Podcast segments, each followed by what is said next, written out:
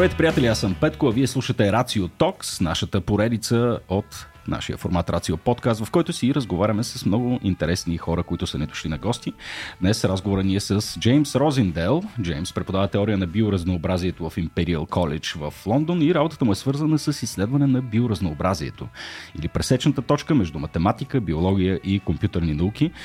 Джеймс е наш гост на нашия пролетен форум на нашето най-голямо събитие за годината. В момента, в който слушате всъщност този запис, този форум вече ще е минал, така че може да прегледате видеозаписите, които ще пуснем.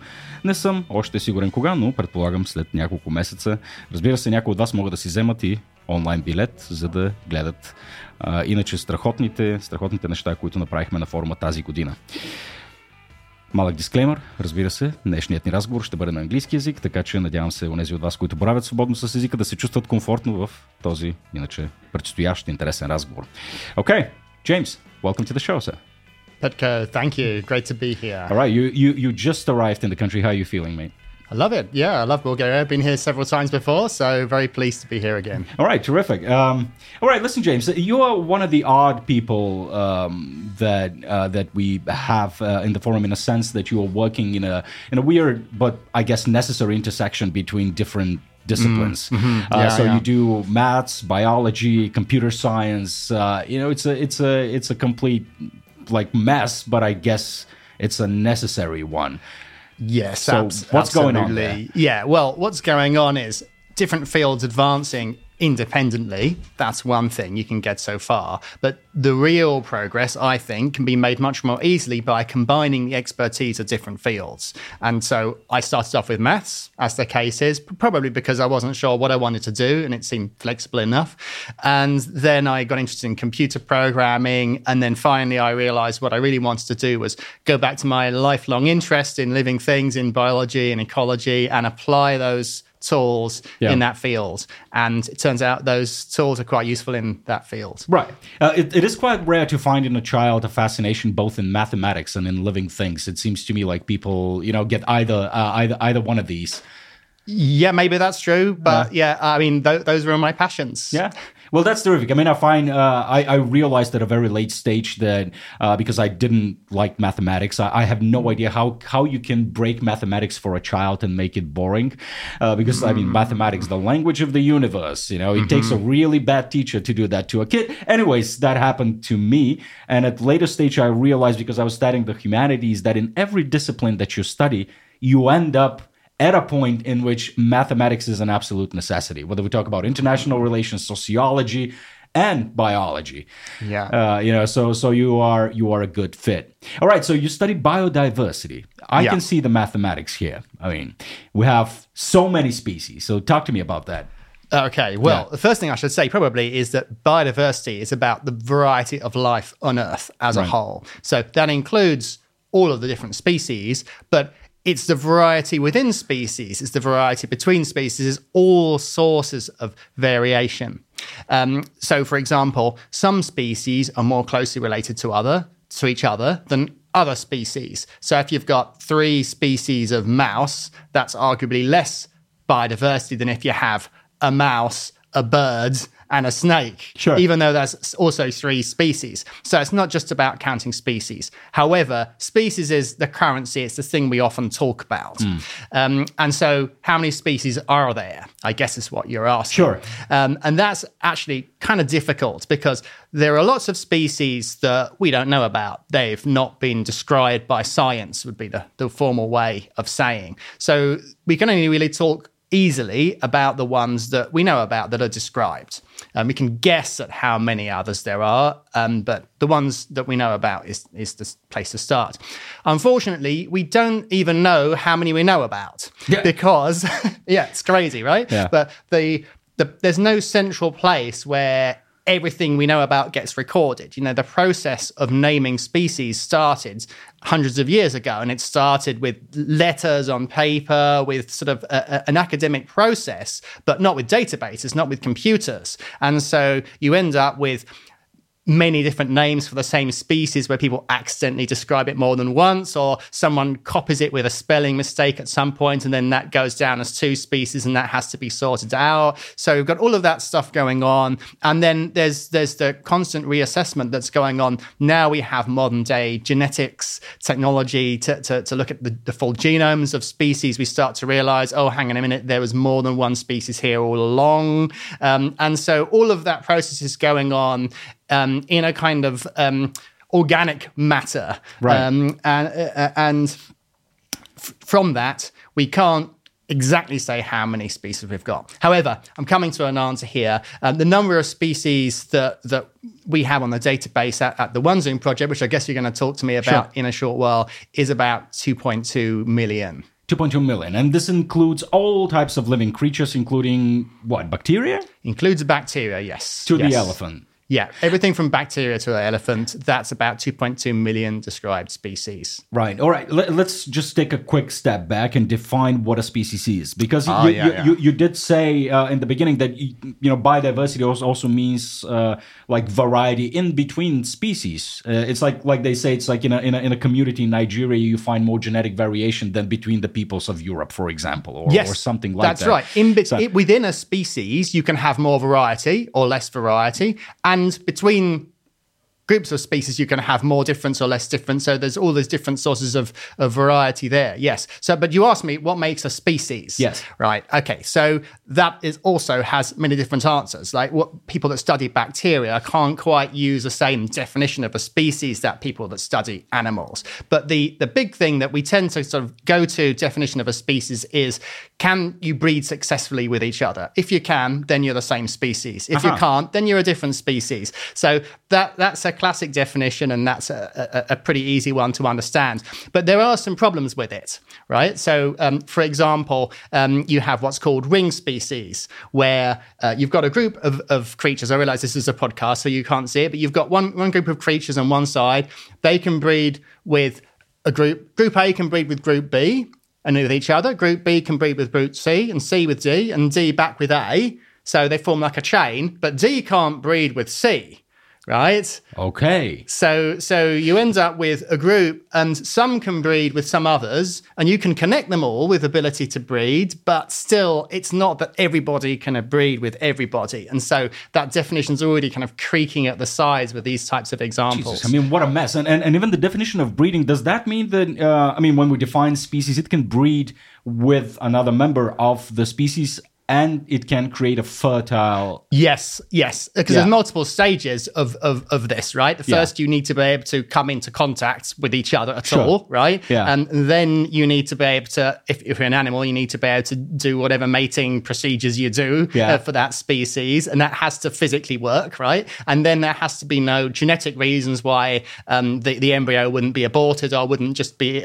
fail to even be born. And then once it's born, it needs to be fertile, Yeah. um, and to be able to sort of to live. So there's quite a few stages there, any one of which would cause you to sort of fail this this uh, condition of being able to breed successfully. Right. Okay, so 2.5 million species. We have a problem with the definitions. We have problems with the taxonomy of, Yeah. uh, of these species. Is that why you decided to uh, sort of use your mathematical and computer programming skills to create a tool to help with that? Uh, it would be nice if I could say yes, but that's not really the reason. Actually, Uh-huh. Okay. the the, re- the reason is that, well. In terms of why it's messy, right? It, it just is. The more you study life, the more messy you realize it is. It's not neat. Hmm. We humans like to organize things in neat ways because it just h- helps our brains to understand the complicated world. But, you know, life is complicated and the world is complicated. So there will always be like that. Um, as to why I was interested in building an explorer for the tree of life, it was because I wanted it for myself, right? I had gone from maths into biology and I was thinking, yeah, I want to know what are all the species? What are they related to? And I was kind of surprised that there wasn't a place I could just go to to, to see this. Yeah. Um, and there were two barriers, of course, to that existing. The first was that the information had to be there. And the second was that there had to be a user interface and a method to actually explore it Yeah. that would be interesting or that would that would not be overwhelming. Um, clearly, that's that's a lot of stuff to solve. Sure. Um, but as good luck would have it, th- many people in the field uh, were working on the first problem um, in in groups and just the, the, the academic community as a whole working together on that. Um, so that was clearly ticking along quite nicely. But the more unsolved problem to my mind that seemed to be a good application for the math side was the visualization and Yeah. the user interface to make that a, a fun and easy thing to explore 2.2 million species and all the connections between them Yeah. So how did you collect all this uh, all this information? You did say that some of it is in historical records, probably some dusty drawers or something like that, or you stepped on a pretty decent taxonomy that we already have. It's the second one. Yeah, second I one. didn't do any of that. So actually, when people ask me about this One Zoom project, they often and they, they ask me, "How long have you been working on this?" Yeah. I started in 2011, so it's been more than 10 years. And they say, "Oh well, yeah, of course, there's lots of species in there, but it's not at all because of how many species there are that's taken me so long. Because I've never gone there into any dusty drawers or tried to curate anything. You know, Sure. that's not what I do. That's not my expertise. Plenty of excellent people are doing that work, and as good fortune would have it, there's this project in the US, the Open Tree of Life project, and they were funded to build a taxonomy um, of all life and the tree of all life. So, this core data set of what are all the species and how are they related to each other came from them. Um, but to popularize that, which was the main goal, uh, we, and I say we because it's not only me working on this project now, um, uh, we had to connect that to common names because people don't want to read Latin names. Yeah. You know, most people don't understand them. They want to read common language names. And we needed to connect them to good images of things Yes. um, that we could have permissions to use. And that's what creates the experience as well as the method of uh, zooming in and out of the tree, which is uh, the sort of unique selling point of this way of doing things. Right. Uh, Just for our listening, uh, listeners, you can you can have a look at the One Zoom tool on the onezoom.org website. It is it is a it is a fascinating tool. I mean, it's it's extremely user friendly. I played with it uh, a bit. Uh, it's extremely complex, and it does show vividly not only how many species are out there, uh, but I think the more important point is that yeah, we are all connected in this in this tree of life. You can actually follow through, um, you know, the, the the similarities between the different species and on what on what branch a species sits.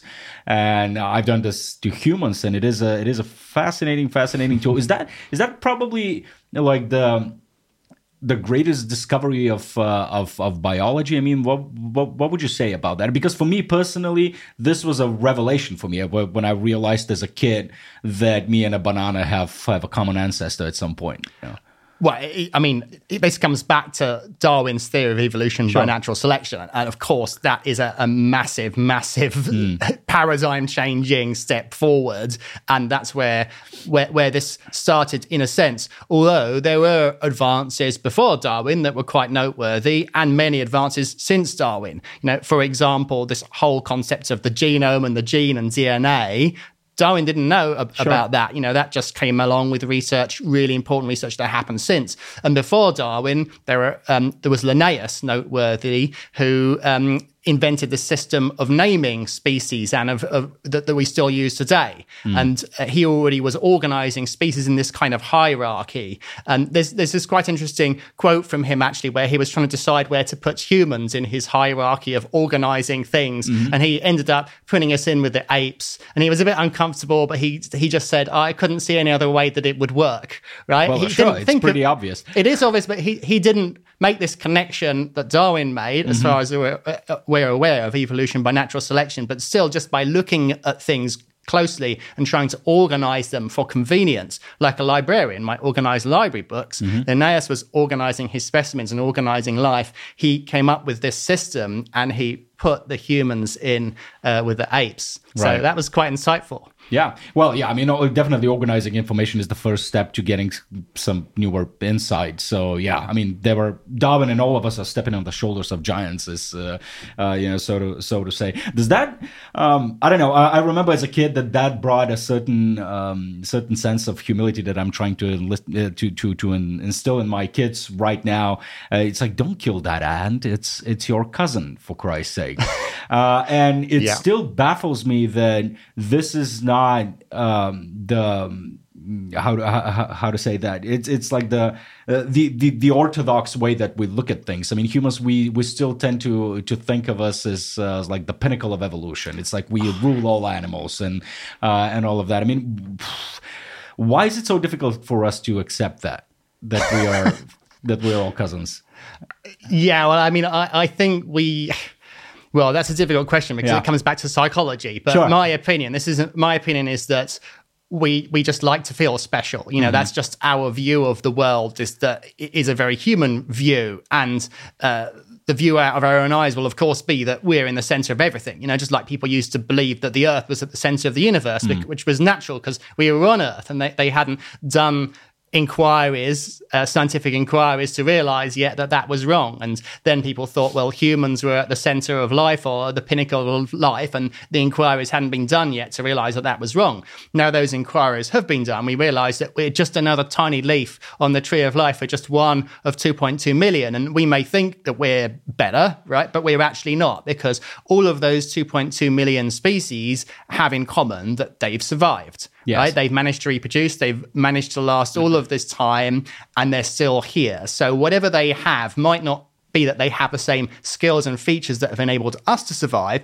but they have other things that they can do that we can't do, for instance. Um, like a sponge, pretty simple organism, but you can pass it through a sieve and separate all its cells apart. And it will reassemble and still be alive, right? Right. Well, you can't do that to us. Yeah, it's like a superpower. Jesus. It's like a superpower. And many animals and plants have these kind of superpowers that are just crazy to us. And that's helped them to survive in their own way. So they're equally worthy as us. Sure, sure, absolutely. Uh, our superpower is super intelligence, you know, but uh, that's also doubtful, uh, you know. Uh, but you know, it seems like like you described. I mean, we we we are so centered on ourselves. It's like it's like a, it's like a child, right? I mean, it's so solipsistic and egoistic. You know, it thinks Yeah. about itself, and slowly, uh, you know, it, it it grows it out. Yeah. Uh, you know, hopefully, hopefully it does. So I do hope that we will we will get to that point. But in the meantime, it seems like while we are growing exactly like a kid, we are breaking everything in the room uh, while we are trying to morally and socially evolve. Uh, so I mean, what is your what is your view? I mean, wh- where do we stand right now? Because there is a um, you know, thankfully in the current zeitgeist, you have uh, this alarmism. You know that we are really messing things up when it comes to biodiversity and and all of that. So, what is what is your truth? I mean, what do you what do you stand on that? Is is all uh, is alarmism um, the true way to go? I mean, it's uh, do we have to really worry? I think alarmism is justified. Apocalypse prediction is probably less justified, Okay. a lot less justified. Um, so yeah, I'm definitely worried. For example, at the uh, the, the Ratio event, um, there's going to be a display uh, of all the species of life, a little single dot for each species of life, and uh, we're going to list all of the ones that are critically endangered according to the International Union for the Conservation of Nature Red List of Threatened Species. That's the official body really that would decide if something is endangered or not. And critically endangered is the worst the worst status it could have, really, apart from to actually be extinct. Um, so we're going to have this scrolling video display of all the names of the species that are critically endangered, and there's over 7,000 of them. So it's going to take 50 minutes Yeah. just for that to reel around and get back to the start again. Now, according to some estimates, it's very hard to say actually how many of those will actually go extinct because predicting the future is pretty difficult, especially predicting the future of living things. But some predictions say, well, 97% of those will go extinct in the next 50 years. So that's quite a lot of variety of life we're going to lose. Um, in terms of how much we should be worried about that, I think we should be very worried because I think that's a, a, wonderful thing that we're losing. Um, uh, but there are these two perspectives. So one of the perspectives, uh, and they're not mutually exclusive. You know, they can sit alongside each other. One of the, one of the perspectives is to really think.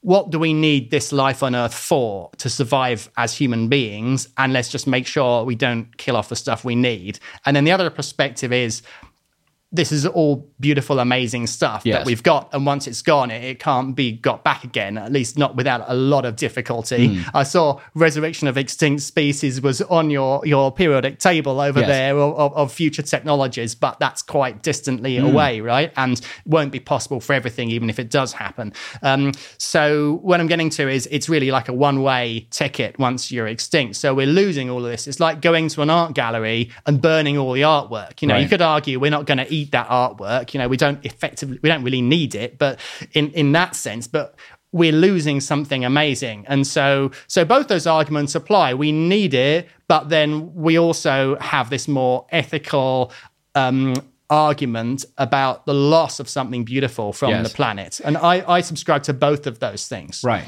So there's the aesthetic, uh, uh, the aesthetic motive, and then there is the practical moment uh, of um, why is it that we need to conserve these. And now, you know, uh, I, I I think that the uh, the the aesthetic part. The, the the best example probably will be the panda because I mean it uh, when I read about the panda when I observe the panda the panda is absolutely beautiful but it shouldn't be alive. I mean it's uh, it looks like a silly animal. It pees on itself. It's lazy.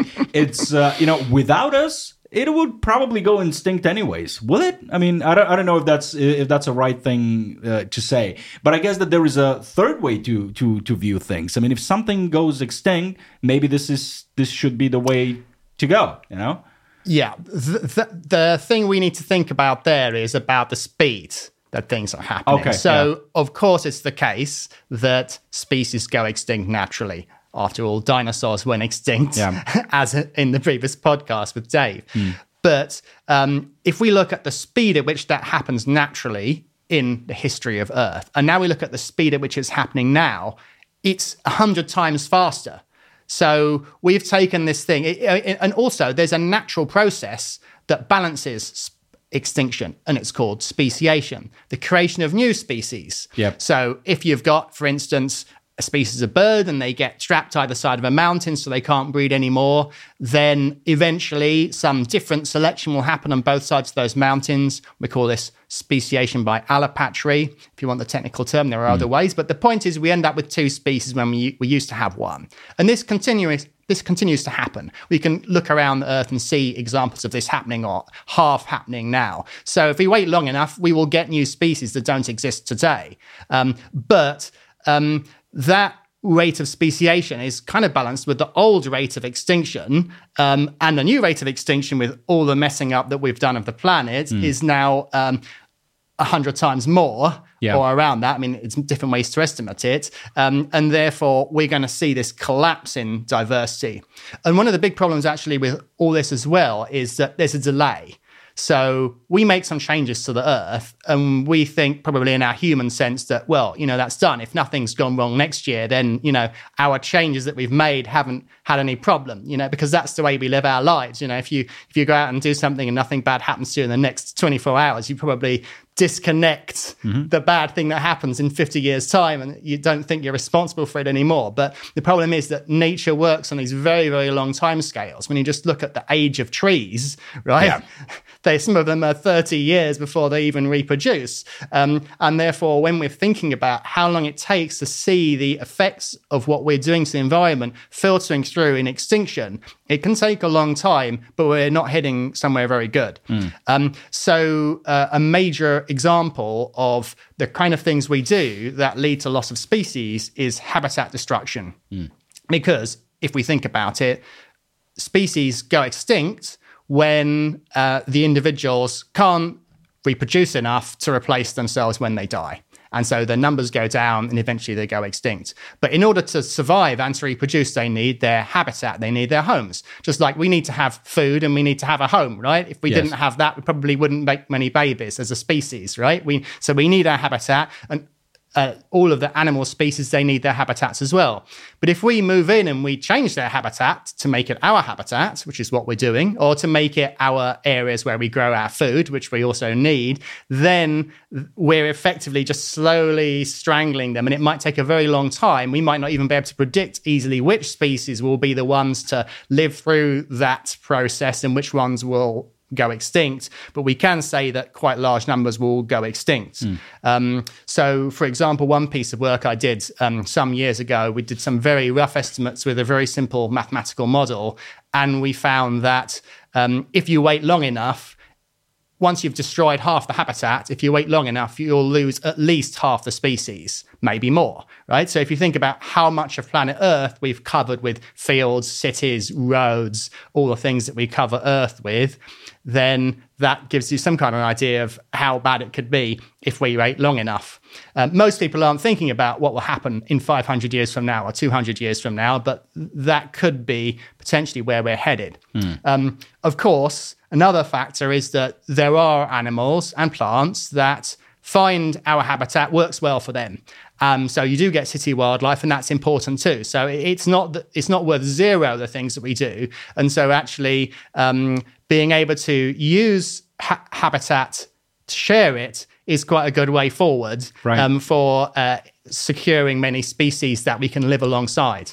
Right, right. Build build more sustainable housing. You know, to, to, to, transform the way that we build cities and, and live.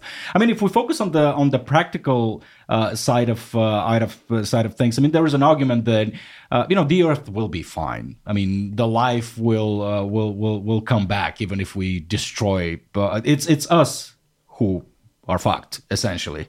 Uh, so do you do you buy this point? I mean, do you see uh, us being able to adapt to this rapid change to the environment that we are doing?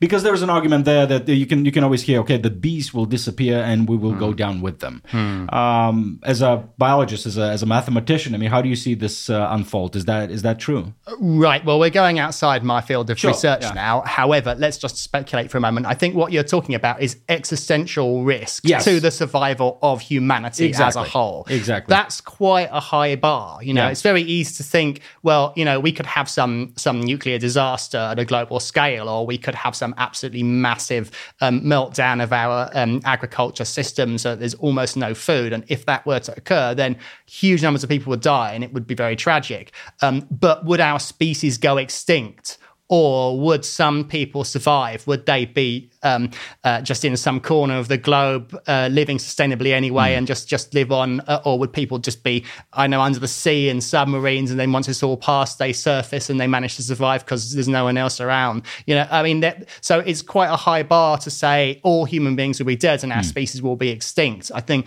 that would take a, a lot right now. Yeah, yeah. But uh, at the same time, I, I, already mentioned bees. I don't know whether this is a keystone species, but we do know that there are some species that are critical for the ecosystems that uh, they inhabit. What are what are some of those that you can think of that, um, if they go away, we might see some serious trouble? Well, I think your example of pollinators is a very good one mm-hmm. um, because we need pollinators to pollinate many of our food crops. So this definitely speaks directly to the we need it side of biodiversity conservation. Um, and and yes, there are definitely threats to those species, including uh, habitat loss and including pesticides. Um, so so yeah, pollinators is a good example. Yeah, yeah. Well, I can I can see we figuring out a, uh, a, way out of this. We're going to use like tiny drones or something terrible like that.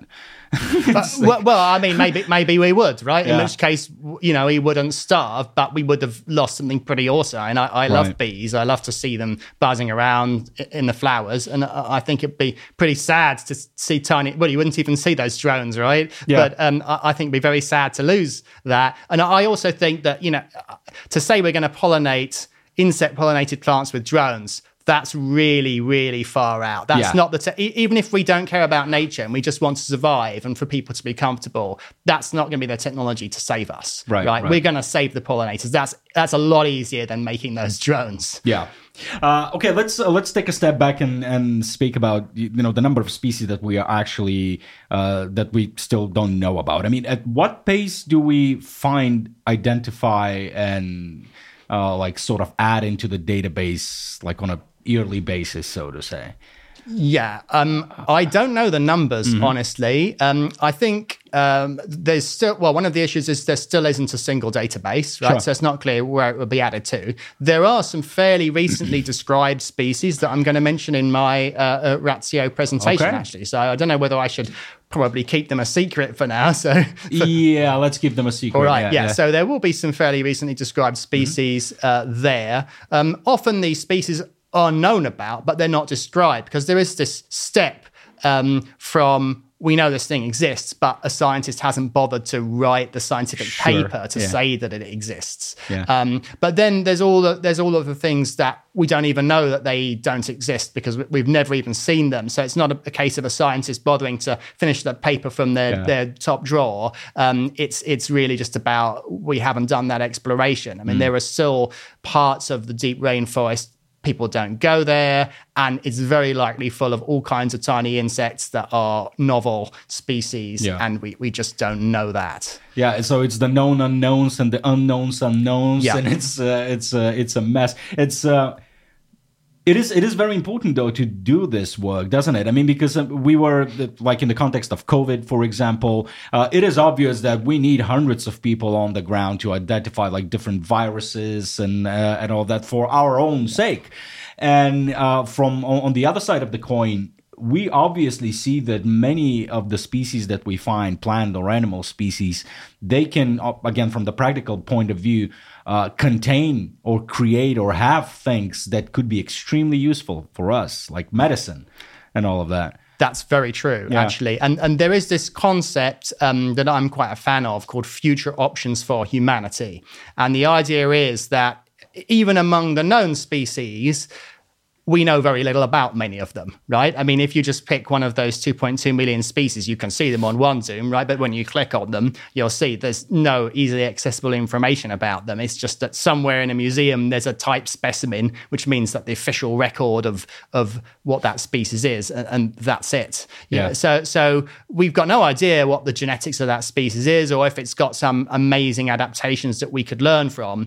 And so there's a whole host of things out there in the known species that might be useful to humanity in future in ways that we currently can't even conceive of. And so the idea of retaining it, not just for aesthetic reasons, but for the insurance argument that it's like information that we're deleting or we're letting be deleted mm. and we don't know yet how that information could be useful that's a bit of a silly thing to do isn't it? Yes yes it definitely is. I mean it seems like we do need some sort of a manhattan project kind of uh, kind of thing uh, to uh, you know to try to find these things out. I mean especially when it comes to the micro world. I mean, oh, we yeah. every every day I read things. It's like, okay, we discovered a new bacteria that can eat plastics. Just for example, it's like a bunch of those now. Uh, so we have no idea what this micro world uh, is actually hiding. So, what do we actually need here? Uh, do we have a technological solution uh, to this to this uh, to this problem? Can we automate you know genome sequencing for example i mean this is now that we uh, that we come to, to to your field it's about mm. mathematics and statistics and numbers and how do you mm-hmm. combine those and and how do you come with an insight from this information yeah? yes so uh, there are uh, clearly the genome sequencing is one of the big methods that has absolutely exploded in recent years. Yeah. And one of the, the really interesting technologies there is the idea of environmental DNA. So you just go into a, a, a, deep into a forest or you go to a river or something, you take a little sample of river water out, and then you go away and you sequence that DNA. And actually you can find out which animals uh, were around that river because they've left bits of their DNA for various reasons in the river, right? Bits of yeah. skin have come off them or they've urinated in the river, and that's that's just all there in some small proportion.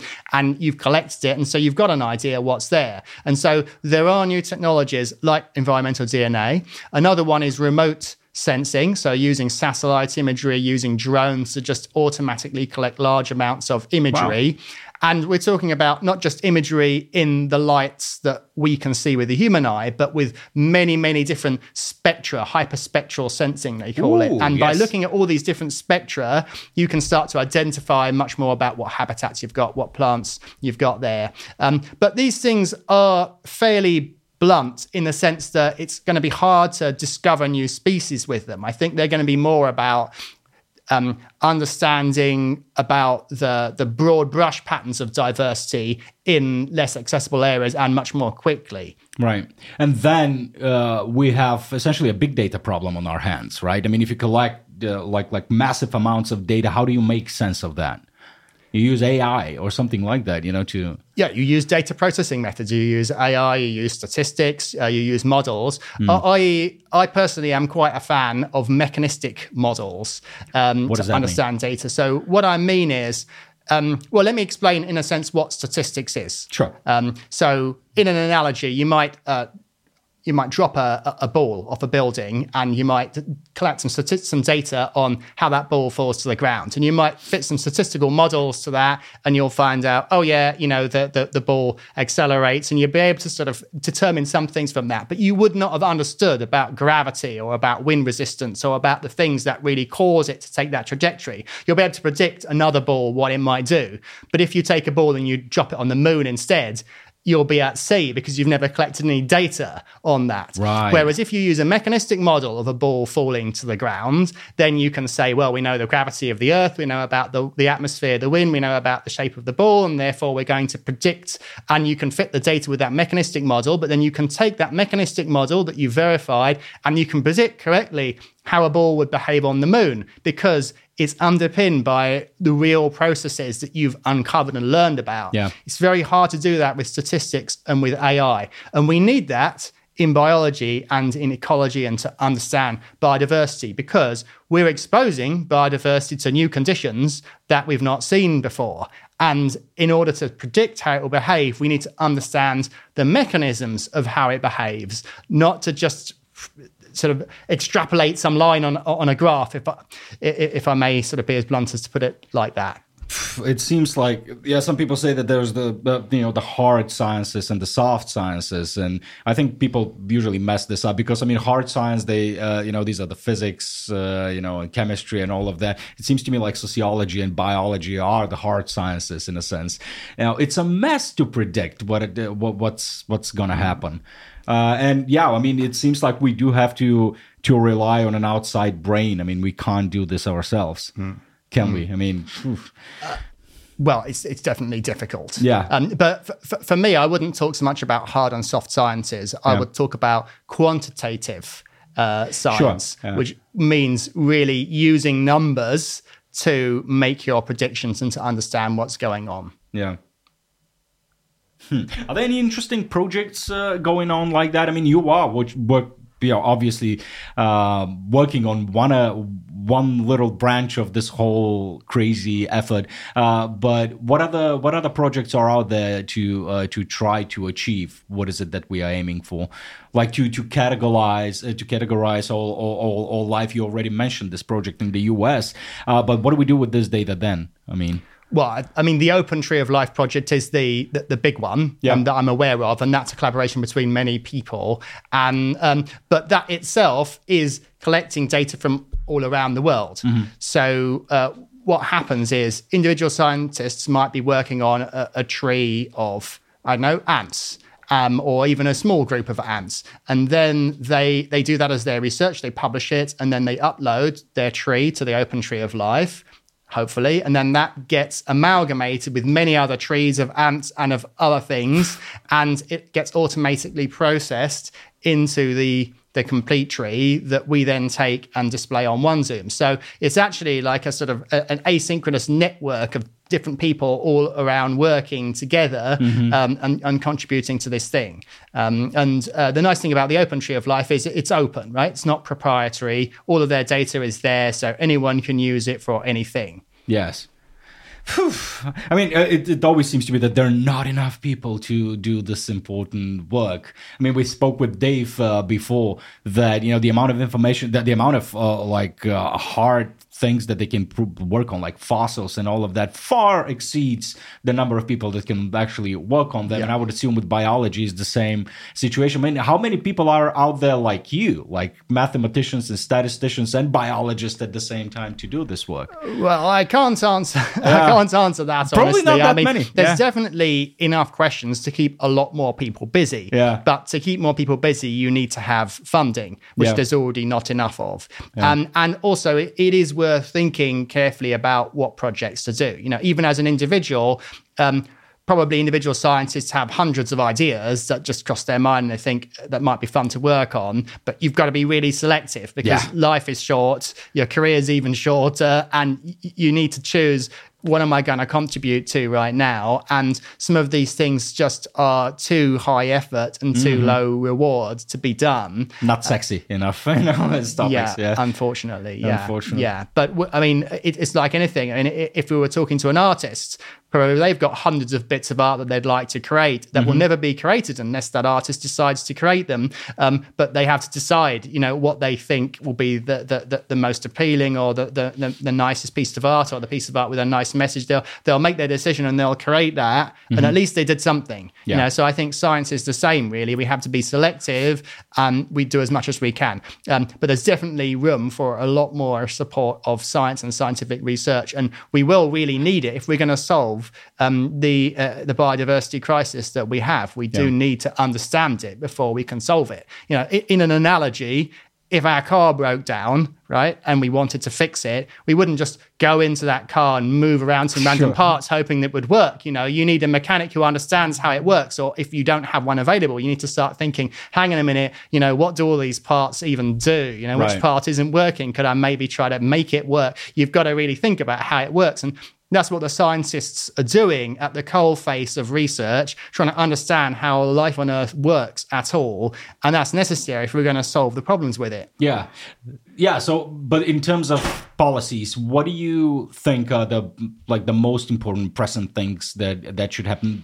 You know, on the basis of the knowledge that we currently have of how ecosystems and life work. For, for solving the biodiversity crisis. Yes, yes, Well, I- I, I think we need to address the major threats to biodiversity, which are um, habitat loss, um, including habitat fragmentation, which is sort of separating out the, the habitat into different parts that are disconnected. Uh, we need to solve climate change. Oh God, And, yes, this uh, big elephant. That's quite enough to be getting along with. Yeah. right? I mean, there are other things. There's there's pollution that isn't related to climate change. Um, there's invasive species, um, Yeah. and there's over exploitation of natural resources. Um, I mean, all of all of these things are problems. Yeah. Um, and unfortunately, you know, I I hate to say this, but unfortunately, I think to to get an acceptable outcome will require a lot more um, effort and, and focus from policymakers than we're currently seeing um, Yeah. generally. Yeah, there is an interesting argument out there that in order to solve all these crises, we essentially have to deal with uh, one single thing, and this is poverty. Uh, because I mean, we see that in rich societies, people tend to care about the environment, you know, because they don't have other things to worry about, you know, essentially. So, and speaking about these uh, areas that are currently endangered, we all like we speak about, you know, the uh, the Amazon, the Congo. You know, these are all areas populated by people who, by necessity, have to destroy their own environments uh, in order to to sustain themselves, right? Yes, you're absolutely right. And this Yeah. is a, a connection that's often um, lost on people. Or Yeah. they, they don't realize it, right? Because at the end of the day, human beings, they want to, we- we're animals too, right? Yeah. We've evolved as long as all of these other creatures and we want to survive. Sure. Um, and therefore, if we can't get food or our family's life's under threat or anything like that, you know, we'll probably do anything we can, you know, it, uh, in order to, to solve that problem. Yeah. That's just becomes your priority. That's just in our nature. And therefore, yeah, you're absolutely right that we will need to solve um, poverty in the area in, in well everywhere really Yes. um, because people in the poverty um, will be forced to exploit um, uh, biodiversity in order to survive Yes. and they might not be doing that in the in the right way so we shouldn't be saying those people are wrong we shouldn't allow them to do that we should instead be helping them to not need to do that That's right. Yes, yes, yes. We, uh, you know, ask him, ask, ask them on a gunpoint. It's like, don't hunt for the orangutan. Yeah, but I have a like a kid to fit, feed. You know, it's not that simple. Yes, but actually, um, no, no, you're, you're, you're right about that. But another part of it is about education. Sure. Right. Um, so, for instance, there's a lot of instant cases where you get a human wildlife conflict where people are just sort of scared of snakes because they think, well, it might bite us. And so they just kill it because Oh, yeah, it's a snake. yeah. Um, uh, or, or, or they don't realize that this animal that they- they've got, you know, loads of different animals that they could hunt, and they don't realize that one of them is critically endangered and, and the whole world only lives where they live. Yes. They don't realize how special it is. And if you explain that, then that they would hunt something something else. You know, they would hunt something else, and that that that species would, uh, or maybe they would even set up some ecotourism around around Right, that species. yes. You know, so there would be some solution. But if people aren't aware, so I think education is is a thing as well as uh, lifting people out of poverty. Yes, yes. It's not about uh, helping necessarily the animals themselves. It's more helping people, as you as you said, to realize, to change their lives, to to take them out of poverty, and you know the change will come in itself. You know, then Y- Yes, well, I mean, it's about helping the animals as well, right? Yeah, Because a really effective thing we can do um, uh, is to have more natural areas, Yes. to have more more space for nature, either by preserving spaces that we would otherwise be destroying, to just hold that destruction and try to do something else instead, or to restore an area that's been destroyed in the past that's now not so relevant anymore. So, so, so that's an obvious way that we can help biodiversity. Yeah, yeah. Well, hopefully, hopefully we will see some you know specific policy changes. I mean, we are already seeing that uh, in places, but yeah, I mean, we should be worried as you as you said. Yeah, I mean you're right that, that it's definitely. I mean, if you if you compare what policymakers say now to what they were saying 20 years ago, climate change and, and, and biodiversity, they're, they're they're much more talked about than they used to be. But unfortunately, what I worry about is that it's like a box ticking exercise. Yeah, we've said something about biodiversity. Uh, we've done this little thing help biodiversity, and so. Um, th- that's it. That's done. And now let's move on to the other issues people are worried about. And uh, it, it's really such a tiny contribution to what's needed. Yeah. You know, it's it's really pulling the wool over people's eyes of the the scale of change that's going to be Hmm. needed in order to resolve this. Oh my god! I mean, me as a as a person with children, you know, everything worries me. You know, It's- it's- Sorry, I didn't. I, I didn't intend. I didn't intend to cause yeah, worry, yeah, I but know. yeah, but but it's I but just I think in that way. but I think it's a it's it's a useful type of stress. I think we should all be all be concerned. Uh, well, we are at the end of our conversation, uh, James. Unfortunately, it's it is a short one because we have plenty of more interviews to do. Uh, but thank you for uh, for staying with us, and uh, we're very happy that you will be our guest on the Ratio Forum, and I'm sure it's going to be a fascinating talk.